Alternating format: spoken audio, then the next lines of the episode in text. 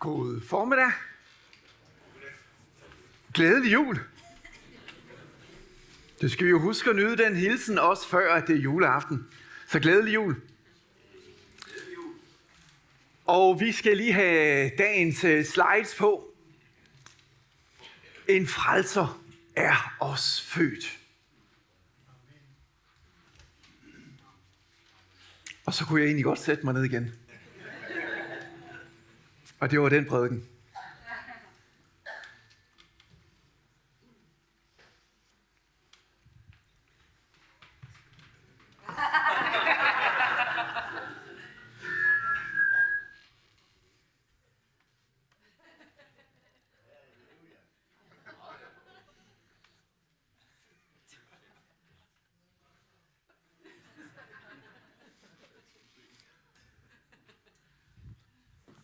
Er jo ikke sikkert, at man tror, at man helt vil gøre det og føre det ud i livet.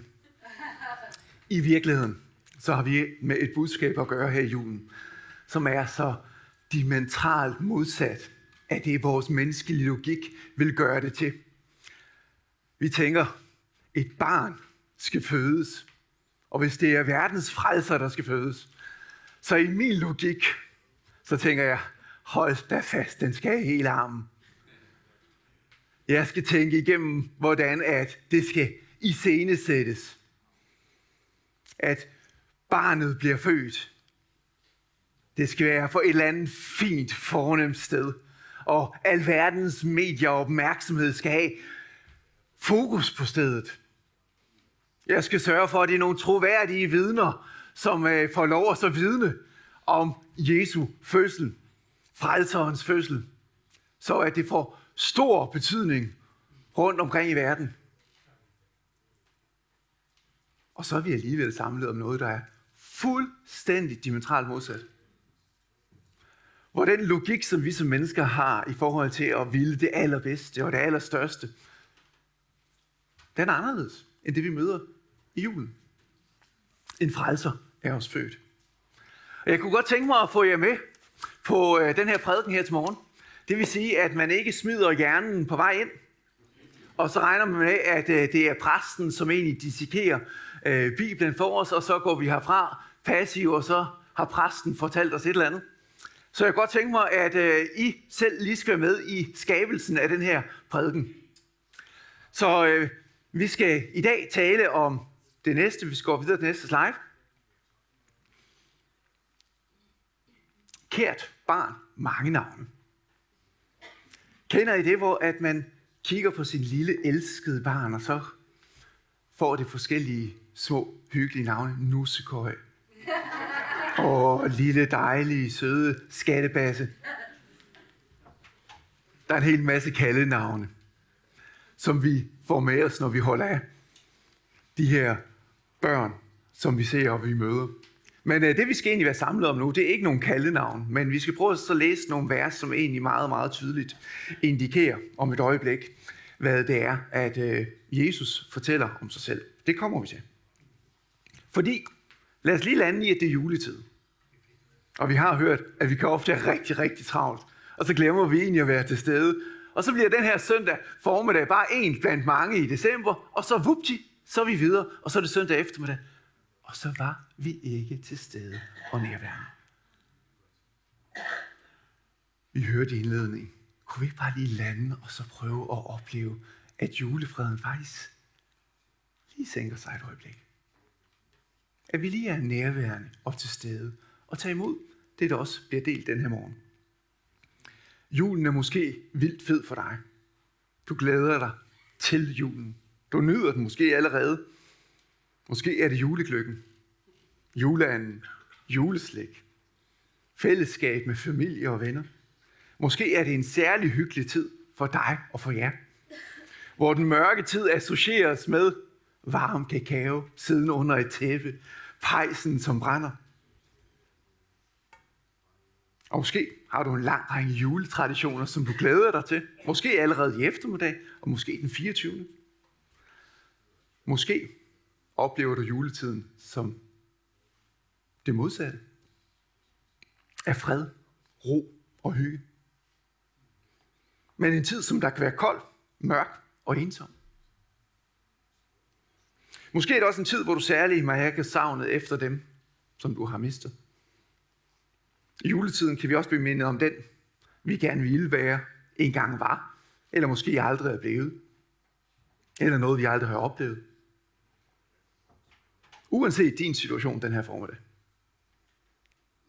Om det er positivt, med forventning, om det er lidt trist, om det er en svær tid, der bare skal igennem, du skal bare igennem, så håber jeg, at du vil lytte med, uanset om du er her eller derhjemme, og så lige tune ind.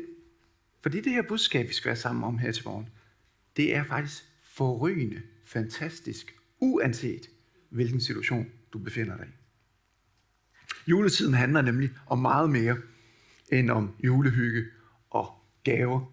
Julen handler om det aller stærkeste håb, som der er for din og min nutid, fremtid og evighed.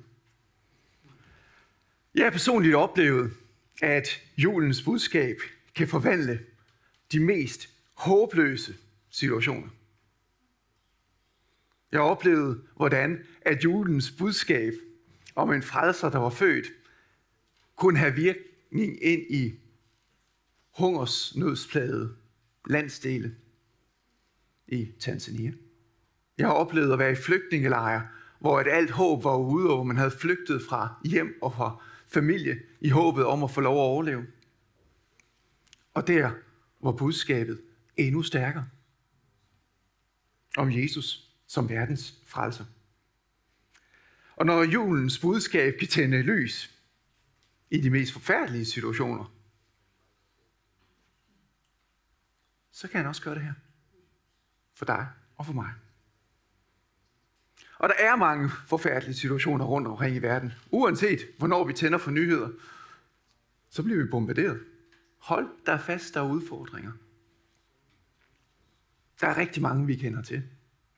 Folk, de kæmper i krig, i kulde, i nød, i smerte. Der er sult rundt omkring i verden. Og folk går ind i den her juletid, og øh, uden at vide, hvad de egentlig skal servere for deres børn, deres familie. Og så er der rigtig meget, vi ikke kender til. Alt det, der foregår, som vi ikke får løftet frem. Alt det, der foregår i dit liv og i mit liv, som vi ikke giver udtryk for, men som kan være enormt smertefuldt og begrænse os og holde os tilbage. Jeg tror på, at julens budskab også skal tænde håb og lys for dig den her formiddag. Og give dig fred den her formiddag. Mit ønske er, at vi skal prøve at kigge på julens konsekvenser for dig og mig. Og det er det, jeg gerne vil tale videre om i dag. Vi siger jo, at kært barn har mange navne. Og vi skal prøve at kigge videre på nogle af de navne, som øh, vi får serveret om Jesus her i en forudsigelse i Esajas brev. Og hvis vi går videre, så skal vi læse et helt forrygende vers. Og det er også her, vi kommer til at dvæle det meste af prædikenen i dag. Og lad os lige læse det her sammen. Vi går lige øh, tilbage igen. For et barn er født os. En søn er os givet. Og herredømmet skal ligge på hans skulder. Man skal kalde ham underfuld rådgiver. Vældig Gud. Evighedsfader. Fredsfyrste. Og det her vers, det indeholder på forunderligste vis både fokus og håb for nutiden, for fremtiden og for evigheden. For et barn er os født, fortæller os, at Jesus blev et menneskebarn, da han blev født af Jomfru Maria. Jesus, han er menneskesøn, og forunderligt nok, fuldt ud menneske, så han kan identificere os fuldt ud med hvem vi er som mennesker, og hvad vi oplever som mennesker. Han er ikke distanceret, men fuldt ud. Jesus han bruger betegnelsen menneskesøn om sig selv allerflest gange i det nye testamente. Faktisk 80 gange hører vi betegnelsen menneskesøn i det nye testamente. Og alligevel har vi nogle gange som kristne og som kirker rigtig svært ved det der begreb. At han blev menneske. Ja, men hvor stor del blev han menneske? Og er en menneske, sådan så han faktisk er ligesom dig og mig, og han kender, hvordan det er at være menneske. Ja, fuldt ud menneske. En søn er os givet. Peger på, at Jesus han var sendt som Guds enborgne eller eneste søn ind i den her verden. Ind i den her tid. For således elskede Gud verden, at han gav sin eneste søn, for at den hver, som tror på ham, ikke skal fortabes, men have et evigt liv. Jesus, han er Guds søn. Han er ikke bare fuldt ud menneske, men han er fuldt ud Gud og Guds søn. Og her begynder vores menneskelige logik nogle gange at sige, hvordan kan han være begge dele? Det er jo det, der er så unikt ved det her vers og ved juletiden. Fordi her får vi egentlig bekræftet, at han møder os i det at være menneske. Og bliver født ind i det mest usle kår, for han kan identificere sig med hvilket som helst menneske, uanset hvor vi er født og hvor vi er opvokset. Men han er også helt Gud, for at han giver os håb ind i den menneskelige verden. Og bringe noget helt andet med. Og det er et helt særligt håb, vi er samlet omkring i juletiden. Men ikke bare i juletiden, og det er jo det, der er det forrygende. Men her i juletiden, så mindes vi særligt, særligt om det her. Jesus er både fuldt ud menneske, så vi kan, han kan identificere os med os. Men han er også fuldt ud Gud.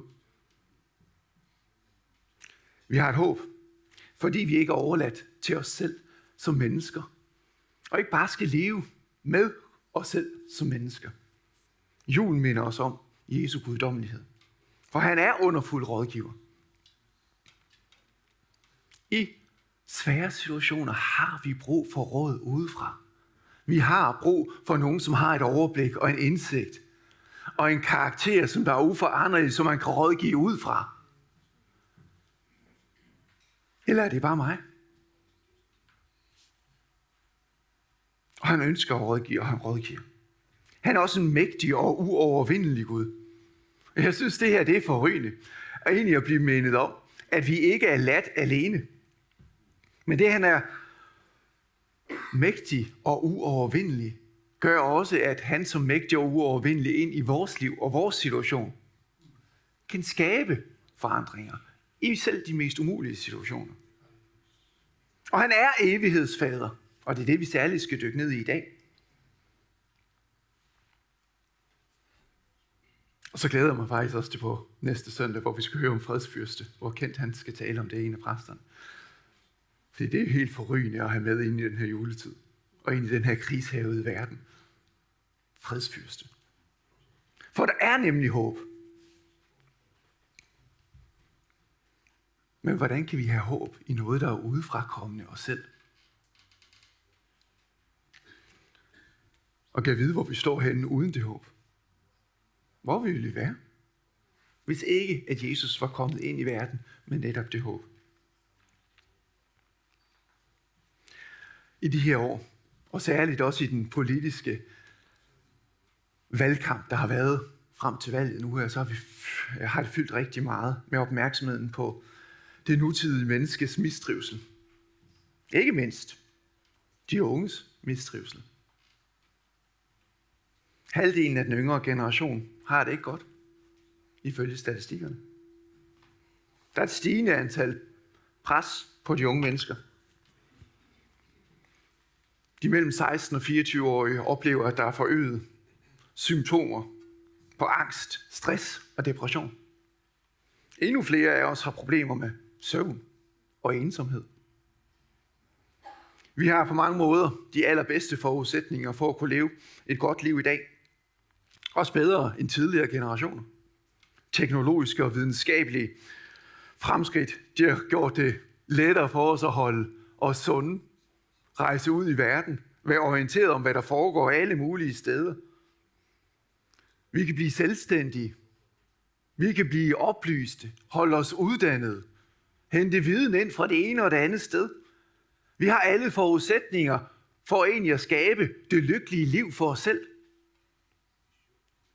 Og diverse bevægelser har også skabt rum for, at man kan være lige præcis den, man har lyst til at være. Så selvom vores udgangspunkt det er forskelligt, hvor vi bliver født henne og vores genetik, så har de fleste af os muligheden for at leve det gode liv. De unge mennesker, de er presset af hele tiden at skulle skabe deres egen identitet. Deres egne særligheder.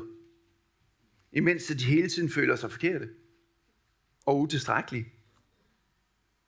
Og det er der, sårbarheden den bliver langt mere udbredt og nærmest et indbygget vilkår hos ungdommen.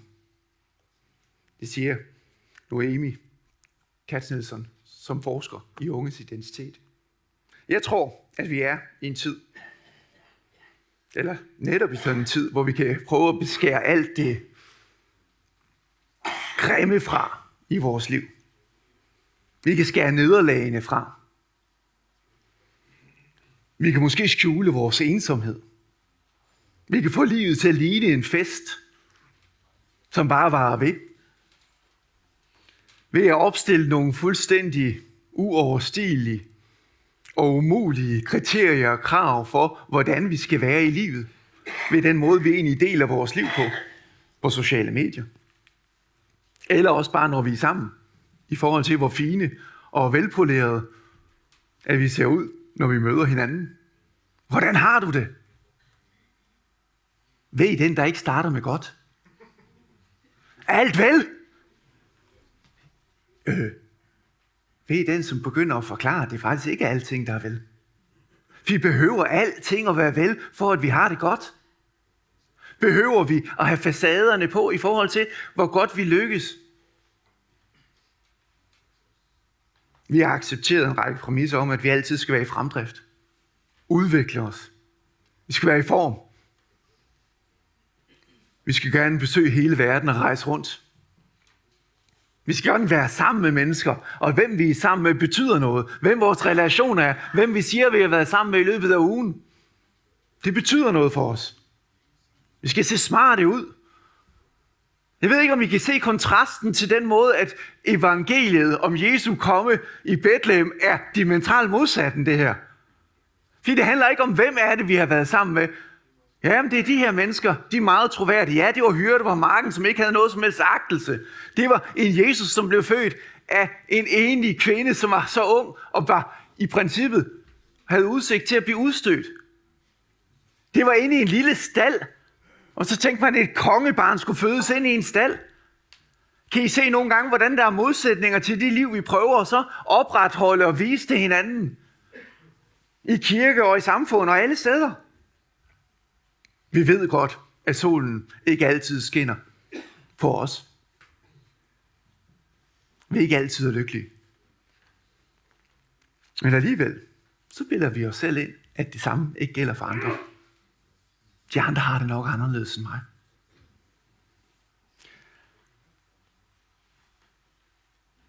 Og jeg tror på, at i det her evighedsfader, så får vi noget, som er enormt sejt. Fordi at det her med, at det er evigheden, det er noget, der er større end os selv, det er noget, der er uden for tiden, som faktisk kommer ind og møder os midt i den tid, vi er i. Jeg tror på, at vi har brug for det udefrakommende. Det, som tilhører evigheden, eller det, som måske ikke er naturligt en del af vores lille verden. Jeg tror, vi har brug for det. Jeg tror, vi har brug for det, som Søren Kierkegaard siger, at det umulige bliver muligt i en umulig situation.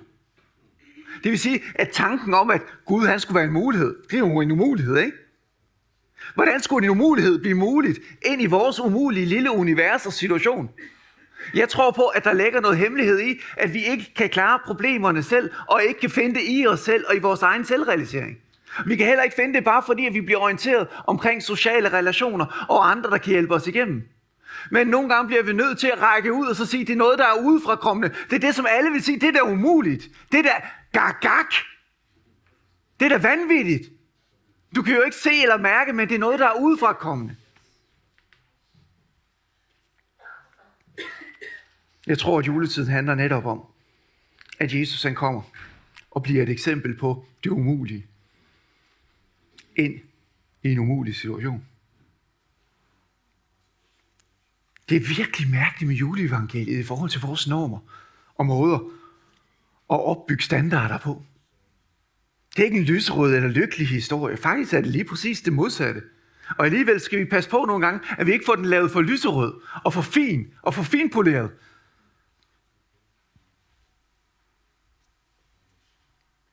Utrolig kaotisk fødselsforløb.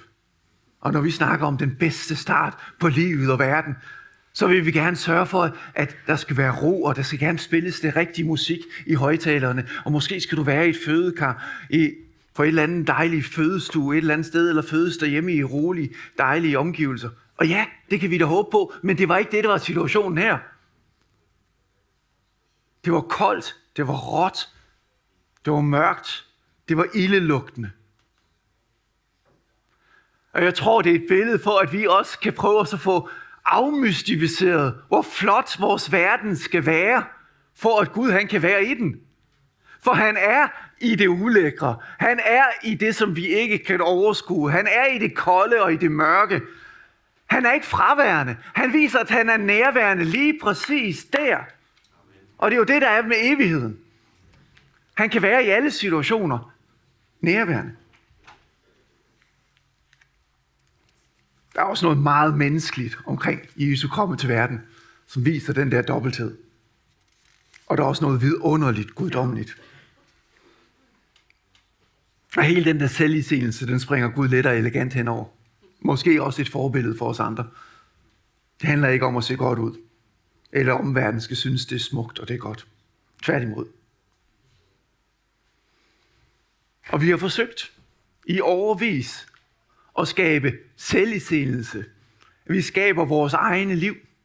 Og jeg tror, det er en af udfordringerne også i forhold til, at vi ikke kan finde til ro i os selv. Fra midten til slutningen af det 18. århundrede, så havde vi øh, Frederik Nietzsche, som øh, også var øh, filosof, søn af en præst. Den lille præst kaldte man ham i skolen, voksede op som, som troende, som barn.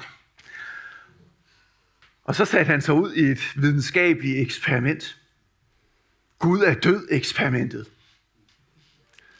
Og hvis man læser nogle af hans øh, fantastiske værker, blandt andet fablen om det gale menneske, så øh, prøver han jo at gå ind på sådan en markedsplads.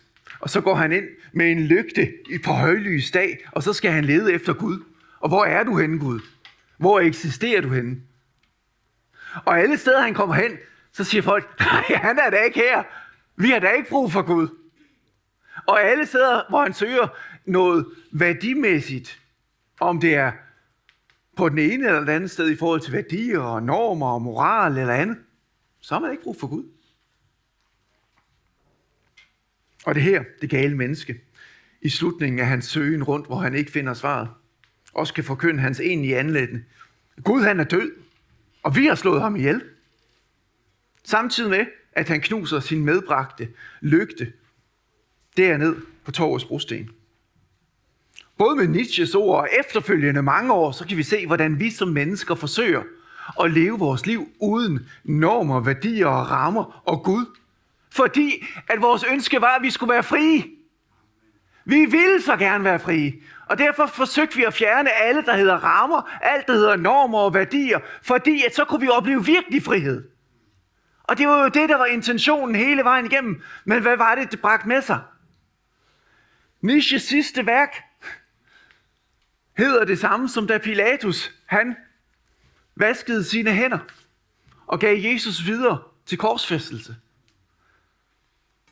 Han fik mentalt nedbrud og sad 11 år der, inden han stød og konkluderede og måtte konkludere sammen med de andre ateistiske eksistentialister, at eksperimentet om, at Gud han var død, det skabte nogle enorme andre frustrationer i forhold til, hvad er det så, vi finder vores rammer henne? Når vi skal begynde igen og igen sige, jamen, hvor, går, hvor går grænsen? Hvor, hvor, hvor stopper det henne? Hvem skal jeg være? Og jeg tror, at der ligger noget udfordring også i vores samtid i, at vi stadigvæk kæmper den kamp.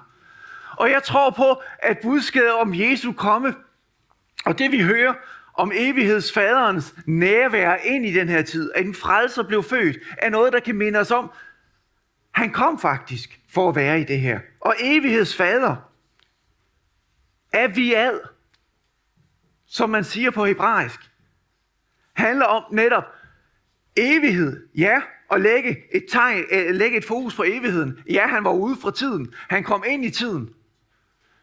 Evigheden kan vi ikke rigtig forstå som mennesker, men det der nogle gange at så sige, okay, det kan godt være, at jeg ikke helt kan fatte det, men Gud, uden for tiden, skaber en verden, som er i tiden. Gud er stadigvæk ude og kan betragte hele tiden. Fortid, nutid, fremtid. Det er ligegyldigt for Gud. Han vælger at sige, jeg ønsker, at når jeg har skabt en verden, ønsker jeg også at være en del af den. Når jeg har skabt et menneske, ønsker jeg at være tæt på mennesket. Og derfor så gjorde han det i juletiden. Han sagde, jeg ønsker at blive en del af tiden. Og han satte hans eneste søn ind i tiden. Selvom han var evighedsfaderen. Så sagde han, jeg committer mig til det menneske, jeg har skabt og jeg elsker, til at være tæt på dem. Fordi at vi ikke skal leve vores liv helt isoleret og langt væk fra Gud. Så hele intentionen i julen, det er, at vi ikke har en Gud, der er langt væk, som man kan se, der bliver beskrevet i mange religioner, eller også nogle gange i kristendom, at vi får det billede. Man har ønsket at være helt ud nærværende. Og der er tidsperspektiver i det her. Der er det der med, at ja, hvornår er det, at evigheden bliver en del af tiden? Og hvis man godt kan lide igen det der filosofiske, så har vi en dansk kristen filosof, øh, teolog, Søren Kierkegaard, som snakker meget om øjeblikket. Snakker meget om, hvordan at Gud, som er evighedsfaderen, som er, har den her øh, kairos, øjeblikket er det, han bruger for kairos. Det er sådan et græsk begreb om at udnytte det gunstige øjeblik, eller blive en del af tiden på et nøjagtigt tidspunkt. Øjeblikket, når vi snakker om her til morgen, at vi skal prøve at være lidt til stede i den her juletid, og ikke bare lade den fare forbi, så handler det jo lidt om, at man får lidt kairos, at man er til stede i øjeblikket, og ikke bare en del af en tid, som flyder. Men øjeblikkene bliver vigtige. Og det øjeblik, hvor Jesus kom ind i tiden, er enormt vigtigt. Det øjeblik, hvor vi kan møde Jesus, som er den her formiddag, eller i morgen, eller i aften, det øjeblik er vigtigt. Og det er det, der er livsforvandlende. Så alle tider er ikke lige vigtige. Alle tider er ikke ligegyldige. Fordi vi ved godt, at der er episoder af vores liv, hvor vi tænker, der kan jeg virkelig huske, hvad der skete. Eller den episode der, der glemte jeg alt om tid eller rum. Der var jeg der. Måske kunne vi opleve sådan et rum her, også den her formiddag i forhold til julefreden, som faktisk får lov at så lige sænke sig. Hvor vi lægger vores egen præstation ned. Yes, jeg har ikke fået nået alle de julekager. Godt, jeg har ikke fået nået alle julegaverne. Godt, jeg har ikke nået alt det på arbejde, som jeg skulle nå og ordne, inden at eleverne skulle hjem på efterskole, eller hvad det var. Gud møder os midt i det, der ikke er perfekt. Midt i det, der ikke er fint og fornemt. Og det er jo det, der synes, der er så unikt ved det her julebudskab. Fader for evigt. Og i tiden, hvis vi går videre igen til det næste. Og det næste, ja lige præcis. Fordi at det, der egentlig er karakteren i det her med evighedsfader, det er, at hans karakter, den var ved. Han ændrer sig ikke, ligesom vi forandrer os fordi vi er foranderlige og præget og påvirket af omstændigheder. Men evighedsfaderen, han er, og den karakter, den bliver ved. Og når vi i 4. Mosebog læser, at Gud han er ikke et menneske, så han lyver, så får vi igen bekræftet, at det typiske, der ligger i mennesket, det er, at vi lyver. Vi er foranderlige. Vi ændrer vores budskaber. Jesus var et andet menneske end det, fordi han havde også en guddommelig vision, eller version, så han ikke øh, løg. Han er ikke et menneskebarn, så han anger. Når han har sagt noget, gør han det. Når han har lovet noget, så lader han det ske. Og det er karakteren i en evighedsfader, at han er uforanderlig over tid. Det vil sige, uanset hvor mange år der er gået, siden at du hørte et budskab, så gælder det. Uanset hvor mange år siden, at de løfter, der er skrevet i den her bog, de er skrevet, så gælder de, fordi han er uforanderlig. Han ændrer sig ikke. Evighedsfader. Og det synes jeg, der er vigtigt at dvæle ved. Vi går videre til næste. For Jesu karakter, den ændrer sig ikke over tid. Jesus selv er en del af træenigheden. Han er ikke bare helt menneske, han er helt Gud. Som mennesker ændrer vi vores personlighed og karakter fortløbende ud fra hvad vi møder og oplever. Hans nåde, hans kærlighed, hans tilgivelse, den ændrer sig ikke. Den var ved. Og det er uanset, hvad du og jeg har gjort eller ikke gjort. Når han har sagt noget, så gør han det. Og måske sidder du i en situation lige i dag, hvor du tænker, åh, jeg havde den her overbevisning tidligere, og nu synes det hele bare at være umuligt. Husk, hvad han har sagt til dig. Prøv at holde fast i den. Jesu kærlighed og medfølelse, den ændrer sig ikke. Han er den samme i går og i dag, også i evig tid, får vi at vide i Hebræerne 11.8. Han er den samme. Og Jesus commitment og forpligtelse over for den enkelte ændrer sig ikke.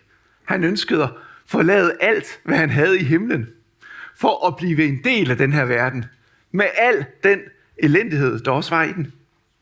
Det er et commitment til os og til mennesket. Vi tænker og taler om en Gud, som i grund i sin grund er uforandret og forbliver uforandret. Hans omsorg kan ikke forandre sig. Hans kærlighed kan ikke forandre sig. Og han dækker sit liv, vores liv, med kærlig omsorg, selvom vi ikke er perfekte. Vi er altid ved et punkt af forandring, fordi vi er så foranderlige. Og fordi vi er så foranderlige, kan vi heller ikke leve uden et fast punkt i vores liv af uforanderlighed. Vi bliver nødt til som, uforander, øh, som foranderlige mennesker at koble os på noget, der er uforanderligt, for at vi igen kan finde den her ro i noget, som er større end os selv. Fordi at hvis det hele tiden bevæger sig, hvis det hele tiden er uforanderligt herinde, så kan vi jo jage, og vi kan jage efter freden og roen og identiteten. Men det er bevægeligt. Og derfor min anbefaling, det er at koble sig til noget, som der er uforanderligt, og noget, som der er evigt. Gud er ikke under forandringens lov.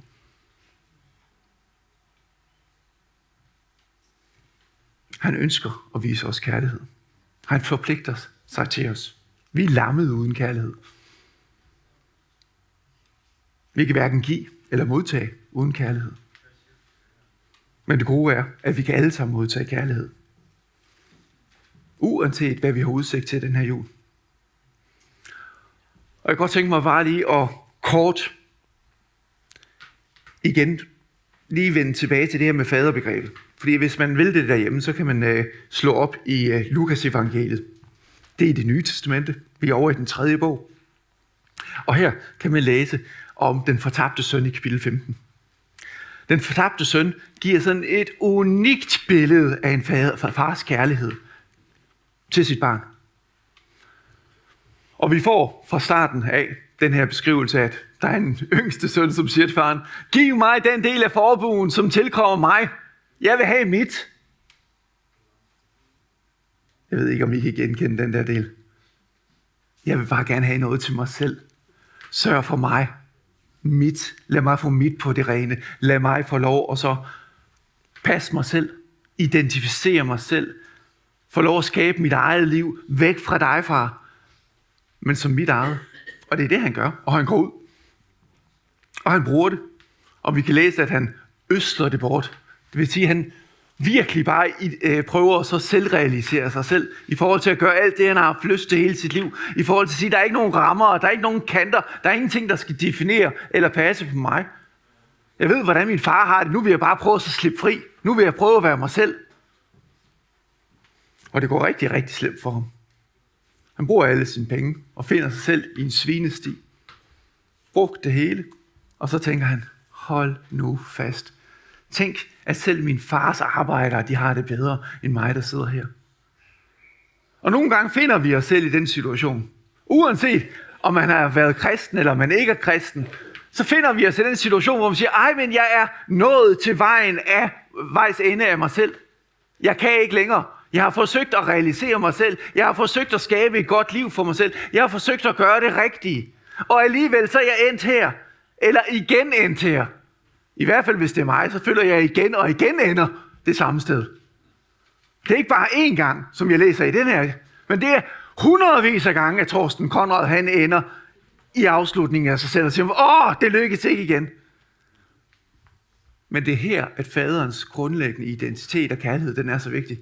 Og i den her juletid, så kigger han på os og siger, ved du hvad? Jeg ved godt, at det er svært. Og jeg ved godt, at det her, det er umuligt. For hvad er det, der sker, når sønnen han vender rundt? Og prøv at lægge mærke til det, der sker. Sønnen vender rundt. Han omvender sig. Og omvendelse, det er, hvis du er på vej i en retning, så vender du rundt, og så begynder du at gå den anden retning. Vi snakker simpelthen, at der er 180 graders forskel. At jeg er på vej i den her retning. Jeg ved godt, at jeg ikke i mig selv har svarene. Jeg kan ikke realisere mig selv. Jeg kan ikke finde freden i mig selv. Jeg kan ikke finde lykken i mig selv. Jeg kan ikke finde kærligheden i mig selv. Jeg vender rundt, og så siger, okay, jeg fejlede igen. Og så er der noget i, at man faktisk vender rundt og begynder at gå den anden vej, og ikke bare siger, jeg erkender, og så håber på det bedste. Og i det øjeblik, at han begynder at vende sig mod faren, så får man det her billede af en far, som bare står med sine vidt åbne arme og siger, uanset hvad du har gjort, og uanset hvor mange gange du har gjort det, så står jeg med mine åbne arme, og så siger jeg, kom til mig, og jeg elsker dig fuldstændig på samme måde som før. Fuldstændig. Og den karakter, den ændrer sig ikke, for jeg er evighedsfader. Jeg er ikke bare far i nuet, men jeg er det for evigt. Og jeg er det til enhver juletid. Og jeg er det i enhver situation i hele verden. Også gældende i Randers. Også i Randers. Også hjem i vores hjem. Og i dit hjem. Hvis vi går videre til den næste. Vi bladrer igennem de her. Og igen. Videre. Og videre. afsluttende af den her historie. Jeg har egentlig lyst til, at man ikke igen parkerer hjernen. Og så siger man, nå, det er nok den præsts udlægning af det her. At man altid, når der bliver citeret noget fra den her scene, så går man hjem, og så tænker man, ved du hvad, jeg skal faktisk lige finde ud af, hvad handler det her egentlig om? Hvad betyder det her egentlig? Og Lukas evangeliet 15, det er et rigtig, rigtig godt sted at så lige dykke ned i og så sige, hvad er det egentlig, det her fortæller os om farens kærlighed? Og de laver en kæmpe fest. For min søn her, han var død men er blevet levende igen. Han var fortabt, men han er blevet fundet. Og så gav de sig til at feste. Det her, det er fedt. Fordi at det er aktuelt i dag, og ikke bare en del af historien, fordi det er en evighedsfader, vi har med at gøre, som er den samme. Og en af Guds navne, det er Jave. Jeg er. Jeg er nu. Jeg er den samme evighedsfader i dag, som da vi læste om det her. Amen, siger man også i kirker. Det betyder, lad det ske. Lad det stå fast. Lad det her ord stå fast ved os ind igennem juletiden. Lad os holde fast i det. Hvis vi bevæger os videre til det næste. Så kommer vi til noget andet, hvor I tænker, hvad i verden har det? Hvor står det henne, det her? Så kan det være, der er en klog menneske, som siger, I just want you for my own, more than you can ever know. Make my wish come true. All I want for Christmas is you. Hvor stammer det her Hvilket Hvilke evangeliet? Der er det måske over i noget Mariah Carey. Og her er vi faktisk over i øh, den mest spillede julesang. Øh, både historisk, hvis vi kigger hen over de sidste 15 år, og er det også i år. Så der er en stor sandsynlighed for, at rigtig mange af os, vi kender den her. Og jeg synes egentlig nogle gange, at det kan være rigtig fedt, og så lige knytte an til noget af det, der egentlig fylder rigtig meget. Og det gør den her sang i juletiden. Fordi den kan egentlig minde os om Guds hjerte, Guds faderhjerte, når vi hører den igen og igen og igen og igen, fordi den bliver spillet hele tiden. Så prøv en gang hver gang, at du hører den, og så prøv lige at så tænke på, hvad er det, Guds intention for dig er. Jeg vil bare gerne have dig for mig selv. Det er det, jeg ønsker den her jul. Mere end du overhovedet kan forstå. Måtte mit ønske det ønske, som han havde, da han forlod hans himmel, om at komme ind som værende en del af historien og den her verden. Et ønske om at få lov at have fællesskab med dig den her jul. Og nogle gange har jeg sådan, når jeg så hører tingene, så bliver jeg vendet om. Åh! Oh! Sådan du twister vel lige i dag, så hver gang, at I egentlig hører den her fremad mod jul, så prøv lige at så huske på, at der er faktisk en, der har intentionen om at være sammen med dig, vil dig, og elsker dig. Og det er hans ønske for den her jul. Det fællesskab og en kærlighedsrelation til dig. Lad os bevæge os videre til det næste. Og næste igen. Og det var her, vi startede. For et barn er født os, og en søn er givet os. Vi har det menneskelige, vi har det guddommelige. Og lige der, hvor det evigheden rammer nutiden, der er vi. Vi har en underfuld rådgiver med os. Vi har en vældig Gud, som er større end alle situationer, vi står i. Vi har en evighedsfar, som er uforanderlig af karakter, og vil være der for evig tid, som elsker dig og mig, og som kommer med en helt vidunderlig fred. Og vi behøver faktisk ikke at vente til næste søndag, før vi tager freden til os heller. Men den her formiddag, og få lov at dvæle i freden. Og der kunne jeg tænke mig, at vi også slutter den her formiddag, i prædikedelen i hvert fald, prædikensdelen, at vi tager imod Guds fred.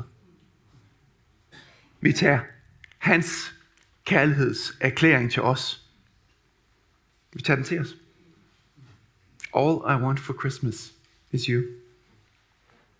Alt jeg ønsker den her jul, det er dig. Lad os bede den næste bøn sammen, hvis vi lige kører videre. Og her kunne jeg godt tænke mig, at vi bare rejser os op.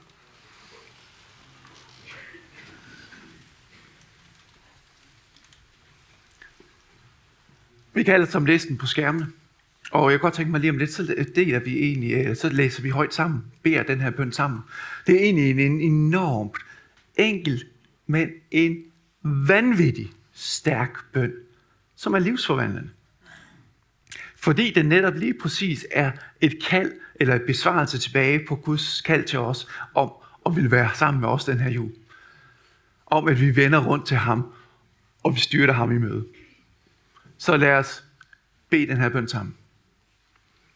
Kære Jesus, tak fordi du skabte mig og elsker mig. Selvom jeg har valgt at gå min egen vej. Jeg erkender, at jeg behøver dig i mit liv og beder dig om at tilgive mig. Tak fordi du døde på korset for min skyld. Jeg ønsker at følge dig. Kom ind i mit liv. Jeg tager imod din frelse. Amen. Og far, mens vi står her, mens folk de er rundt omkring i deres stue, så ønsker jeg bare at sige dig tak, fordi du kom i juletiden, og fordi du var villig til at investere, og villig til at give afkald på alt for vores skyld. Hjælp os til at så også at finde vores møde. Hjælp os til at finde vores identitet. Hjælp os til at finde vores ro. Hjælp os til at finde vores fred i den her juletid. I dig. Ikke i os selv og i omstændighederne, men i dig, Jesus. Nu velsigner jeg enhver, som er her og derhjemme, med en fredfyldt juletid, hvor du er til stede, i Jesu navn. Amen. Og værsgo til plads.